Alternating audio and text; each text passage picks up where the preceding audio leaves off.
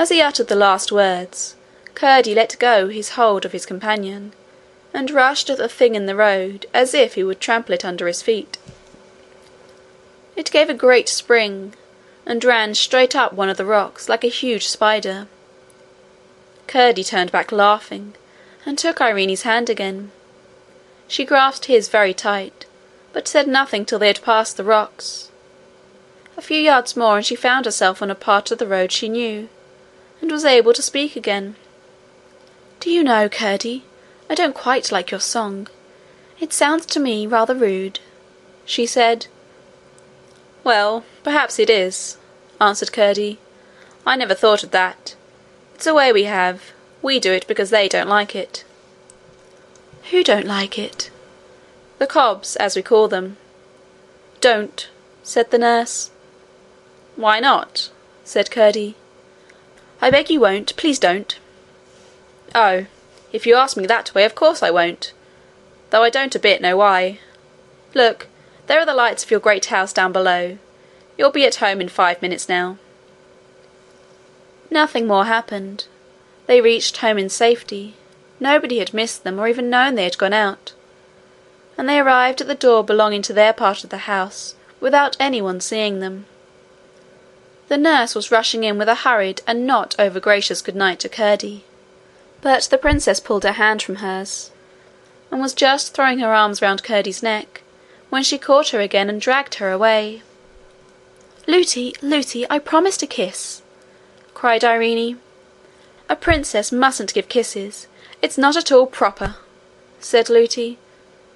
But I promised, said the princess. There's no occasion. He's only a miner's boy. He's a good boy and a brave boy, and he has been very kind to us.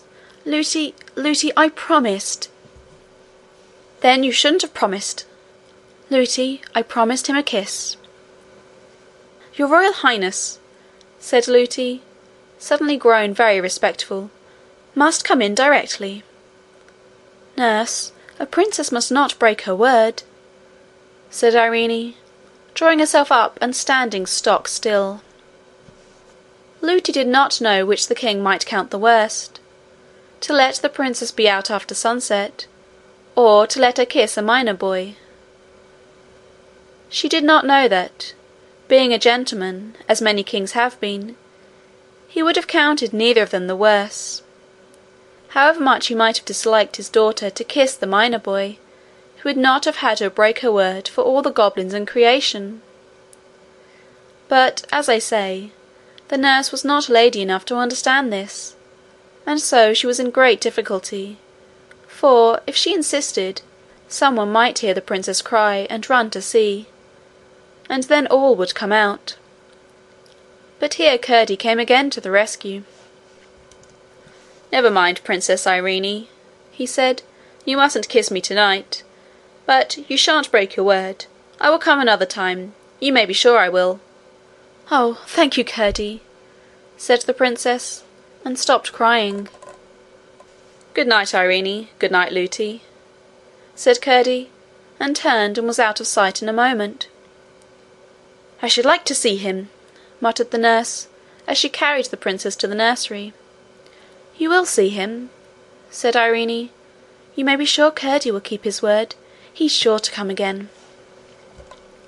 I should like to see him, repeated the nurse, and said no more. She did not want to open a new cause of strife with the princess by saying more plainly what she meant.